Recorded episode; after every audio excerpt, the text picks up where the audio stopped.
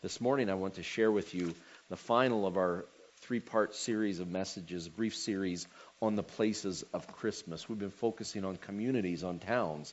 Uh, one of them completely unknown to us in the Old Testament and looked down upon and derided in the New Testament, and that is Jesus' hometown of Nazareth, where he grew up. He moved to as a child and lived there until he began his public ministry at approximately the age 30. He was known as Jesus of Nazareth.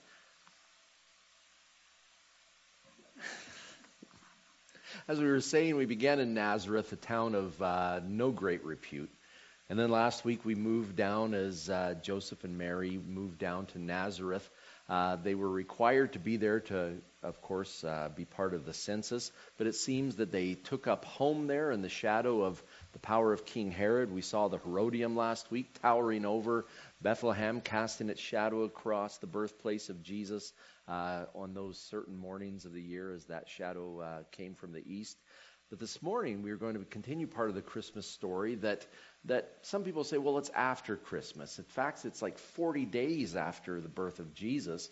And yet we remember the arrival of the Magi, and they always show up at our Christmas manger scenes when probably they didn't arrive in Bethlehem until a year, year and a half or more after the birth of Jesus. So I think uh, Jesus at the temple can certainly be counted part of the Christmas season. And the place itself we're going to focus on this morning is the temple precinct, the Temple Mount itself. And we'll begin reading, setting the scene for that, as Jesus, now approximately 40 days old, arrives at the Temple Mount with his uh, parents. And we find that in Luke chapter 2, beginning in verse 21. We read, On the eighth day, when it was time to circumcise him, he was named Jesus, the name the angel had given him before he had been conceived. When the time of purification according to the law of Moses had been completed, Joseph and Mary took him to Jerusalem to present him to the Lord. As it is written in the law of the Lord, every firstborn male is to be consecrated to the Lord and to offer a sacrifice in keeping with what is said in the law of the Lord a pair of dove, or two young pigeons. Scripture tells us that Jesus was born under the law, and that through the perfect life he lived, he fulfilled the requirements of the law. And then dying on the cross for we sinful, lawless people, he broke the power of the law to convict us of sin, the power of sin and death. But Jesus fulfilled the law. And in here we see begins at the Temple Mount as a firstborn Jewish male going through all of the requirements that uh, were called upon at that time. Uh, circumcised on the eighth day, part of the sign in the flesh that he belonged to the covenant people. And then, following the time of purification, 33 days later, uh, Mary and Joseph took him to be presented in the temple. Remember, the firstborn male, it's as if they had to buy back that child from God. Uh, the Levites gave their firstborn males in service to the temple, but everybody else generally sacrificed a lamb. Except the very poorest, God made provision, God provided, that the poorest could sacrifice two doves or two pigeons. And Joseph and Mary being among the poorest of the poor, that is the sacrifice that they gave there at the Temple Mount. Many people not understanding that the lamb was the little baby she held in her arms. This morning we focus in on the Temple Mount. And I've called the message The Temple Mount God Provides. Now, if you're at home, I'm asking the guys in the booth to make this picture of the Temple Mount full screen. You don't have to see me for a couple minutes while I'm talking. But we look at the Temple Mount, and that's a wonderful view from the northeast of the, uh, of the city of Jerusalem. There is the great Temple Mount during the time of Jesus, as built by and expanded on by King Herod. In the background, if the picture is a little sharper, you can see there's large buildings in the distance. That is the uh, that's the fortress of uh, King Herod the Great back there. Uh, you see how steep the Kidron Valley is down below. I like this picture because you really get a sense that it is built on a hilltop. And that's so important to the story today. The Temple Mount is a mount. Now remember, when something's called a mount, as we'll see today, Mount Moriah, that word in Hebrew is har, and it doesn't mean a mountain as we see in the Canadian Rockies. It means an elevated place. It can be a hill, something that is taller than the surrounding regions. The Temple Mount itself, Mount Moriah, in fact, is uh, got a taller hill, Mount of Olives, the Mount of Olives in the east, and to the west is what we call Mount Zion, the hill of Zion, both of which are in fact taller than Mount Moriah. But God chose that hill, that mountain, to build his temple on. And it has a long story in Scripture of which Jesus' arrival as the Lamb of God that takes away the sin of the world, his arrival in the arms of his mother on that hill is so important. Now, from this picture, we'll go to another one to show you the same platform as it stands today. The basic 38 acres of that platform and the retaining wall still exist from the time of King Herod. And I like this picture because you see how steep the Kidron Valley is below, and that there's actually a valley on the other side of the hill, that it's actually a rocky ridge that uh, Mount Moriah was. That is it. In the distance is Mount Zion. If you have really sharp eyes, you'll see a gray dome uh, above and a little bit to the right of the Mount, uh, the Dome of the Rock, and that is the Church of the Holy Sepulchre. So there is Golgotha outside the ancient city gates. All right. Well, that is our geographical lesson today. That's the hill uh, that the Temple Mount was built on. But now we want to look at why it's so important in Scripture briefly as we get back to the story of Jesus at the Temple Mount. The first point we make today is that hill enters into Scripture as we learn that God provides the sacrifice. That spot, that very spot in all the world, teaches us the lesson of God's provision that we who need a sacrifice are unable to do it for ourselves, so God will provide the sacrifice. And that's significant in this passage. This passage goes all the way back to the book of Genesis, chapter 22, and it's the story of God's testing of Abraham as he asks him to sacrifice, be willing to sacrifice his son, the son of promise, his son Isaac. We'll not read the whole story. We'll look at a few verses from it. The first two verses of Genesis chapter 22 set the scene. Sometime later, God tested Abraham. He's testing his faith. Abraham, the father of faith. He said to him, Abraham, here I am, he replied. Then God said, Take your son, your only son Isaac, whom you love, and go to the region of Moriah Sacrifice him there as a burnt offering on one of the mountains I will tell you about. The region of Moriah, and God hones in on a certain hill, later known as Mount Moriah. Well, the story says that they load up the donkey and Isaac himself carries the wood. But as they're going, Isaac notices that one thing is missing. Abraham has the fire carried, uh, the embers, the char, the burning coals carried in a clay pot. He has the knife to take the life of the animal for sacrifice. And, and Isaac knows he has the wood, but the animal itself is missing. We see that in verse 7. Isaac spoke up and said to his father, Father, yes, my son, Abraham replied. The fire and the wood are here, Isaac said. But where is the lamb for the burnt offering? Abraham answered, God himself will provide the lamb for the burnt offering, my son. And the two of them went on together. God will provide. And this is the faith that Abraham had. He was going to do exactly as God said, something that normally is, is repugnant and awful. Human sacrifice is never called for in Scripture. That's something that the, the worst of the pagan groups did. But Abraham was trusting God that he would provide. And so they go to the place and they go to the top of Mount Moriah, that stony outcropping. And he lays his son on a roughly fashioned altar. They put the, fi- the, the, the wood around it, and, and he binds his son and lays him down, and he lifts the knife.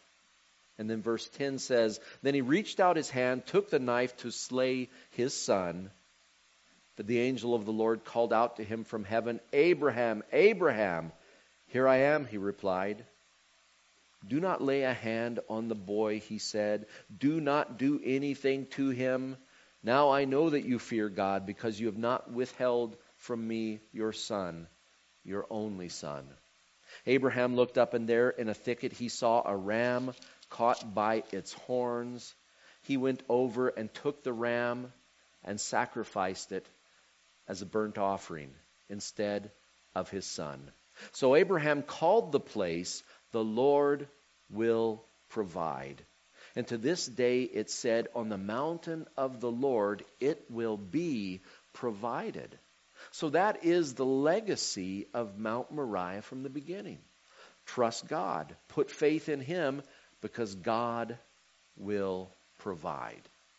Now imagine Jesus coming to that Temple Mount for the first time at 40 days old, only having received his name, Jesus, Yeshua, at 8 days old at his circumcision, when he was given the name Yahweh is salvation. God provided. And God took the Lamb of God and presented him on that hill to fulfill that legacy that the Lord will provide. Well, Genesis chapter 22 talks about that stony outcropping. And just to remind us what the top of Mount Moriah looks at looks like rather today, here's a picture inside the dome of the rock. Uh, the very peak of Mount Moriah is all that sticks above the temple platform of Herod's time. And uh, for 1,330 years, the dome of the rock has covered that stone and stood over it. And you see that stone, there's some flat spots. We'll see those a little closer later. That's the edge of the Holy of Holies where the stone was carved down to fit in the, uh, the temple building, the Temple of Solomon. And, but the peak itself, where Abraham laid Isaac, still stands today as the bedrock uh, sticks above the hill of Moriah underneath the dome of the rock. Now, to continue to look at Mount Moriah in Scripture in the Old Testament, the second point is that not only does God provide the sacrifice when needed, but God is a God who delivers. And in this case, God delivers his people from a terrible plague. Now we know this is right near the end of the story of King David. He's an old king and he's been through the wars, and yet it seems at this point in his career faith was becoming a little more difficult. It seems that David, as many kings did, he wanted to put his faith in the strength of man, especially in the strength of his armies. And so, against his better judgment and against the uh, advice of his uh, counselors, David declared a census throughout all of the 12 tribes of their fighting men so he could know and take pride in and put his faith in how strong his army is. And of course, that angered God, and he was angry with the nation, and he offered to punish David. He said, David, you have to choose the punishment. He says, There'll be great famine for three years, or your armies will be defeated and you'll fall into the hands of your enemies, the other nations, for three months. Or you fall into my hands, and I'll send a great plague upon the land, but it'll only be for three days. And David threw himself in the mercy of God, and he said, Be it far from me to fall into the hands of man. I want to fall into God's hands to be punished for my sin. And so for three days, a plague rages throughout the land. We come upon the end of that story because it says the angel of the Lord, the angel of death, arrives at the city of Jerusalem, the capital of David. And it's the end of the three day period, and God in his mercy relents and tells the angel uh, the death angel to hold his sword. And then, through the prophet, he calls on David to go out and meet God where the angel stands on Mount Moriah. And that's the story we pick up. We find it, this account, before we go to First Chronicles, though, this account will take place at a threshing floor the top of Mount Moriah because it's that flat stone, it's a threshing floor. And again, we want to make this large for the people at home. This is how threshing floors worked. First thing you needed for a threshing floor is a hard, flat ground. The bedrock atop Mount Moriah was perfect for it, but you needed it on top of a windy hill. Because as you see there, they would let the sheaves first dry, and once the sheaves were dry, they would throw those bundles, break the sheaves open, throw the grain on top of the large, flat, hard, circular place, and then beasts of burden, donkeys or oxen, would pull heavy wooden sleds over the grain, separating the kernels from the hulls and the stalks, the chaff. And then on that windy hill, they would take with their winnowing forks and throw it up into the air, have the lighter chaff blow away, and then they would sift and gather the kernels of grain. And on the hill just above the city of David, Jerusalem, there was a threshing floor. It happened to be owned by a Jebusite. Remember, before David conquered the city, it was owned by the Jebusites. And this threshing floor was the very top of Mount Moriah. Well, seeing that threshing floor, that sets the stage for 1 Chronicles chapter 21 as David meets at the threshing floor of Mount Moriah. It says verse 18, Then the angel of the Lord ordered Gad, that's the prophet, to tell David to go up and build an altar to the Lord on the threshing floor of Araunah the Jebusite. So David went up in obedience to the word of the Lord that Gad had spoken in the name of the Lord. While Araunah was threshing wheat, he turned and saw the angel. His four sons who were with him hid themselves. Then David approached. And when Araunah looked and saw him, he left the threshing floor and bowed down before David with his face to the ground. David said to him, Let me have the site of your threshing floor so I can build an altar to the Lord. The plague of the people may be stopped. So sell it to me at the full price. Araunah said to David, Take it. Let my lord the king do whatever pleases him. Look, I will give the oxen for the burnt offerings, the threshing sledges for the wood, and the wheat for the grain offering. I will give all this. But King David replied to Araunah, No, I insist on paying the full price. I will not take for the Lord what is yours, or sacrifice the burnt offering that costs me nothing. So David paid Araunah 600 shekels of gold for the site. David built an altar to the Lord there and sacrificed burnt offerings and fellowship offerings. He called on the Lord, and the Lord answered him with fire from heaven on the altar of the burnt offering. An amazing passage that sees how this site of the sacrifice of Isaac is now transformed into a place where God delivers his people from the plague of death. This of course, becomes a site that eventually is going to become the temple site. This threshing floor, once again, we want to go back inside the Dome of the Rock and look at the top of Mount Moriah, the next photograph.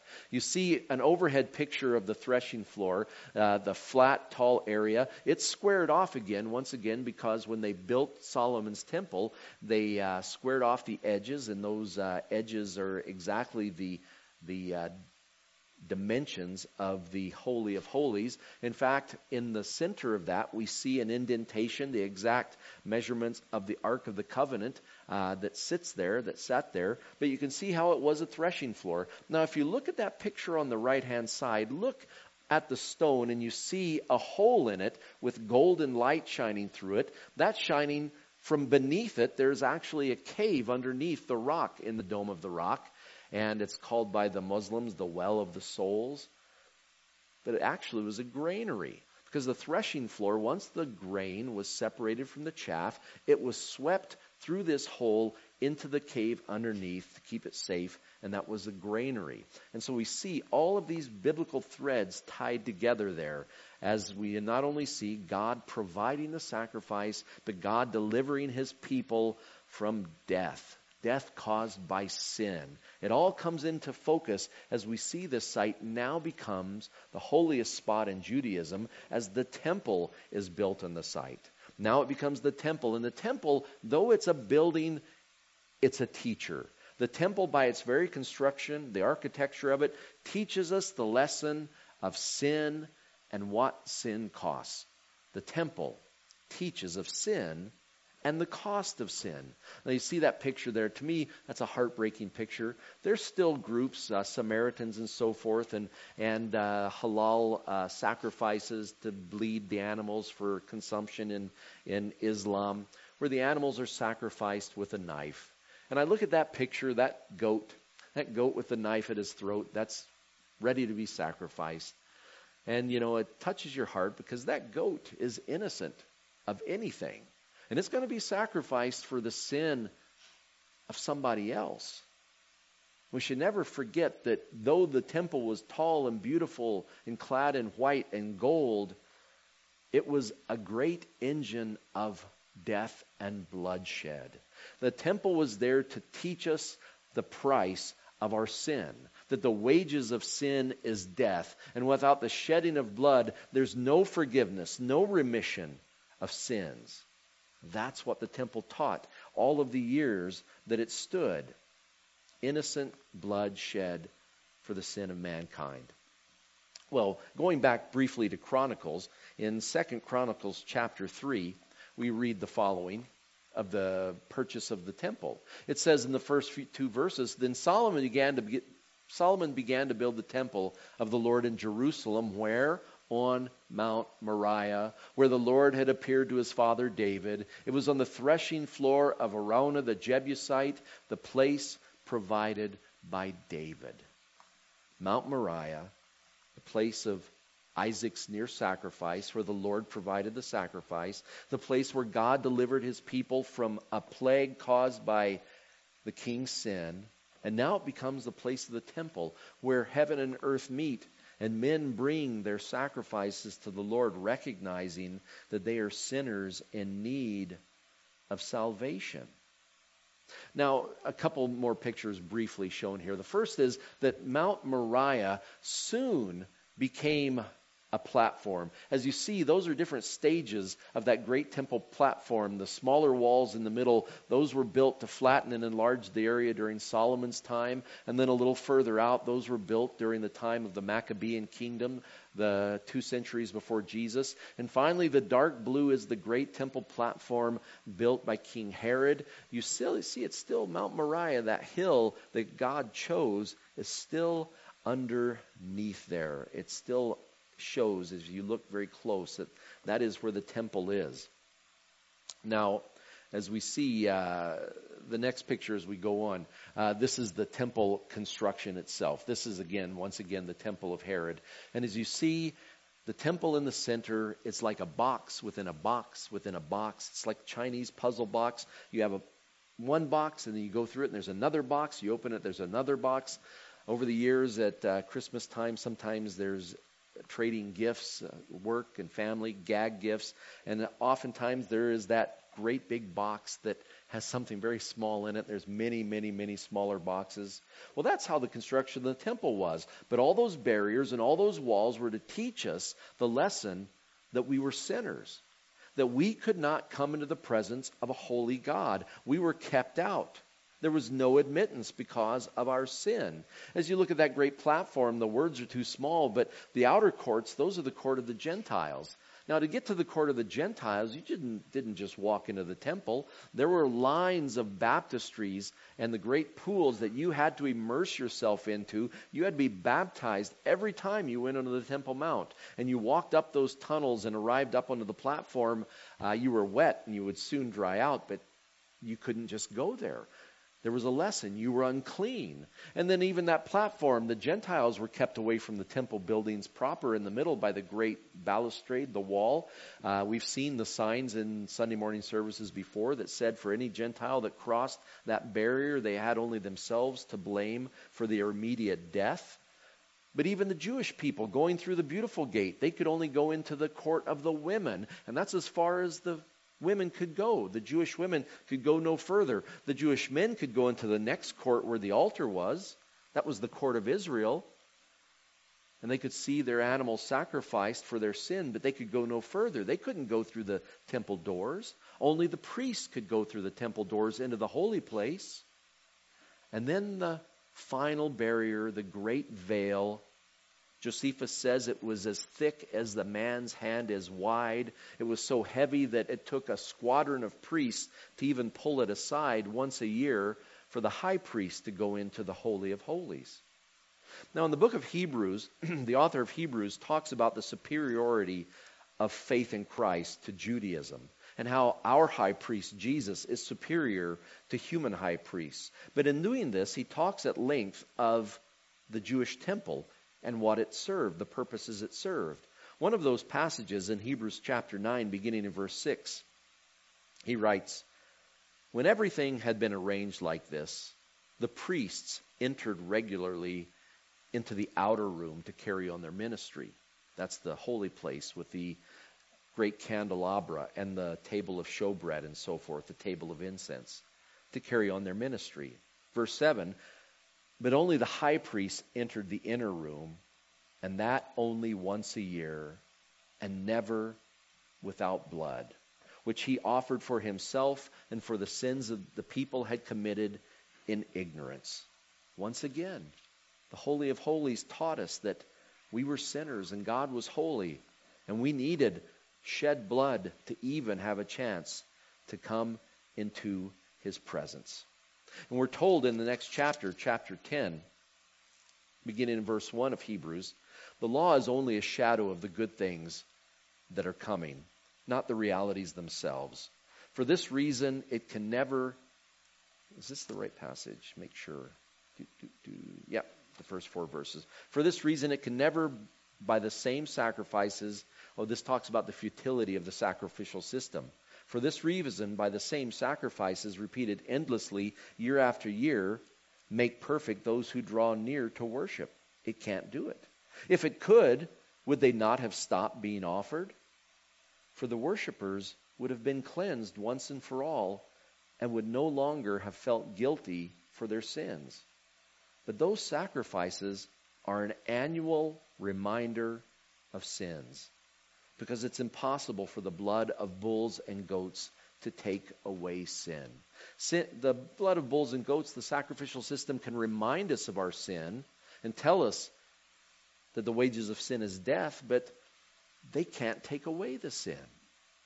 We needed a better sacrifice. We needed the Lamb of God that takes away the sin of the world. Sacrifices never ended, over and over and over. The guilty consciences of the worshippers were never cleansed. And that's why God sent Jesus.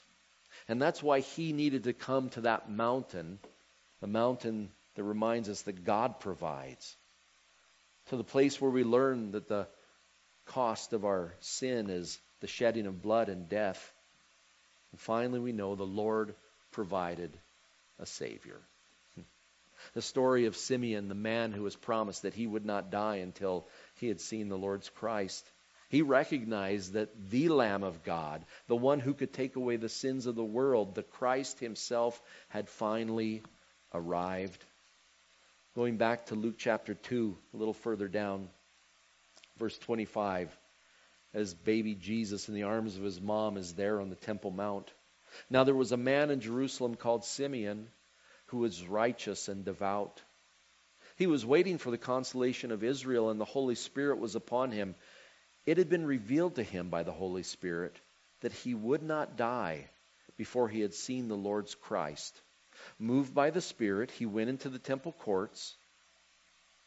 When the parents brought in the child Jesus to do for him what the custom of the law required, Simeon took him in his arms and praised God, saying, Sovereign Lord, as you have promised, you do now dismiss your servant in peace, for my eyes have seen your salvation, which you have prepared in the sight of all people, a light for revelation to the Gentiles and for glory to your people, Israel. Finally, the promise all the way back to Abraham and Isaac that God would provide the sacrifice had come true in the very spot the promise was given. The Lord provided his salvation. Oh, Jesus, so sweet and small. If it pangs our hearts to see innocent goats and sheep sacrificed, this is the spear that was going to pierce Mary's heart that, that was prophesied to her that the innocent one died for the guilty. This baby would grow up and be our Savior, and that he would go to the nearby hill of Golgotha and pour out his blood for us, a sacrifice once and for all. And by doing that, Scripture tells us that all of those walls and barriers put up between God and us by our sin, Jesus broke them down. He opened the way. Jesus opens the way back to God.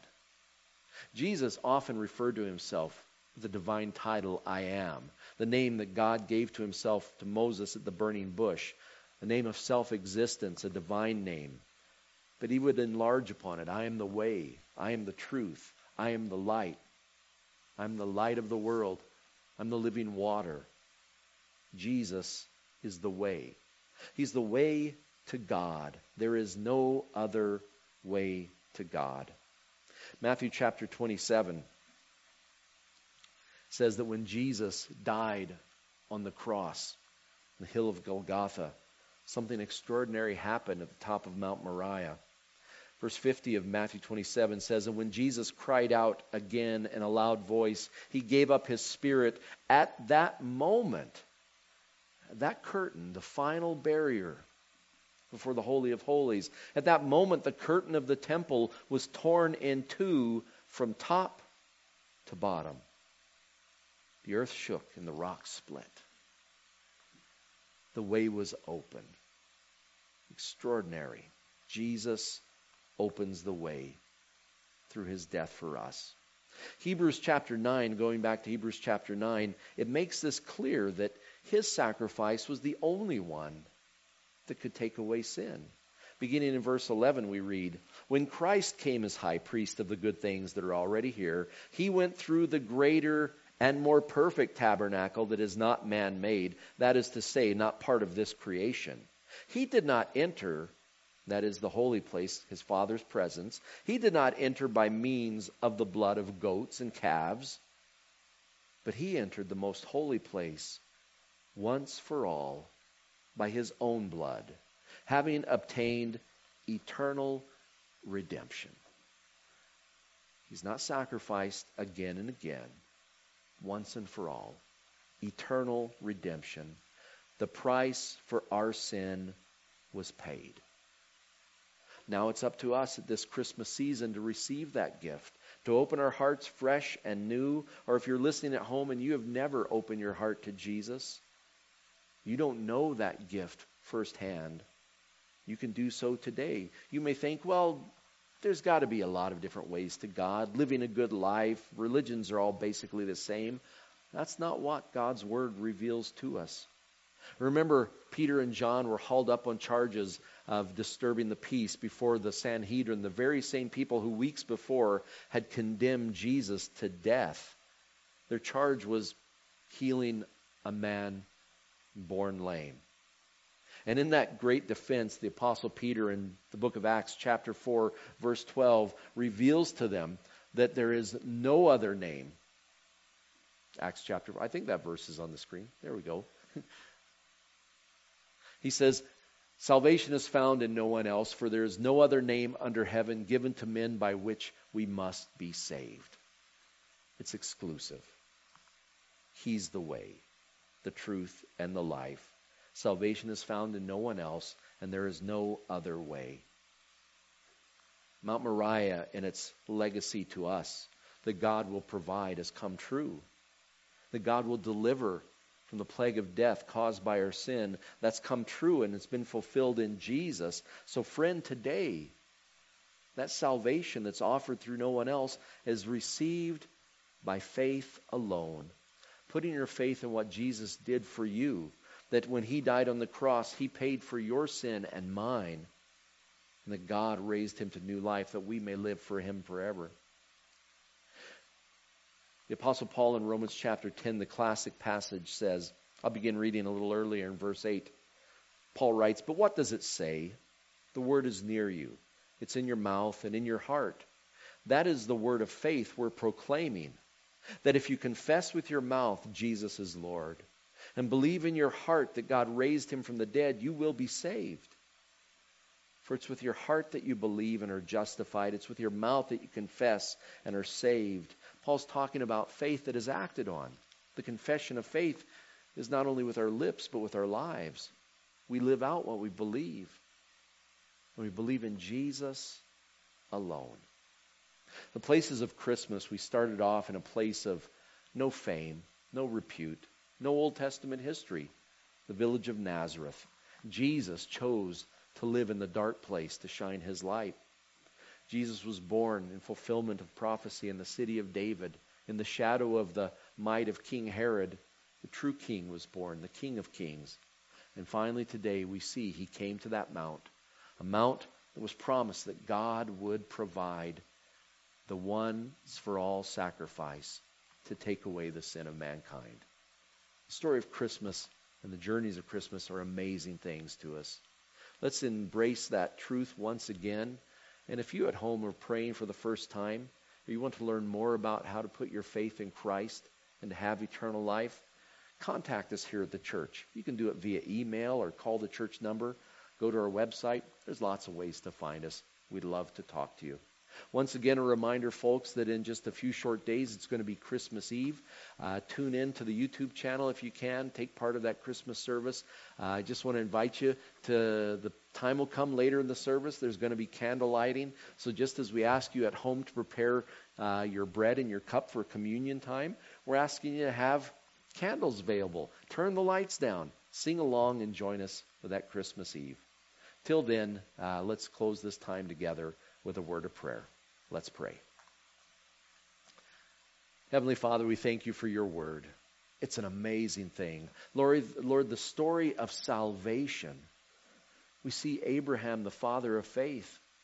Lord, he had faith in you that you would provide a sacrifice. And he was spared having to give his son, his only son.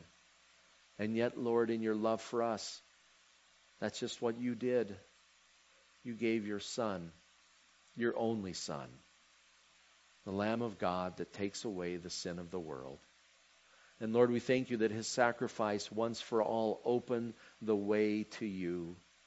Lord, a holy God, we can be in your presence in your very family through faith in Christ as we're cleansed from our sin and given a new heart. Lord, we thank you for that good news that comes to us at Christmas time. We thank you that the incarnation was the beginning of Jesus' journey to another hill from Mount Moriah to Golgotha. And your, Lord, he did it every step of the way in faith to you and in love for us. Lord, we thank you for this Christmas message. May we take the hope that we have in this dark time, Lord, and shine it in lives and hearts around us. Lord, now dismiss us from this time of worship to our places of service. We ask it all in Christ's loving name. Amen. God bless.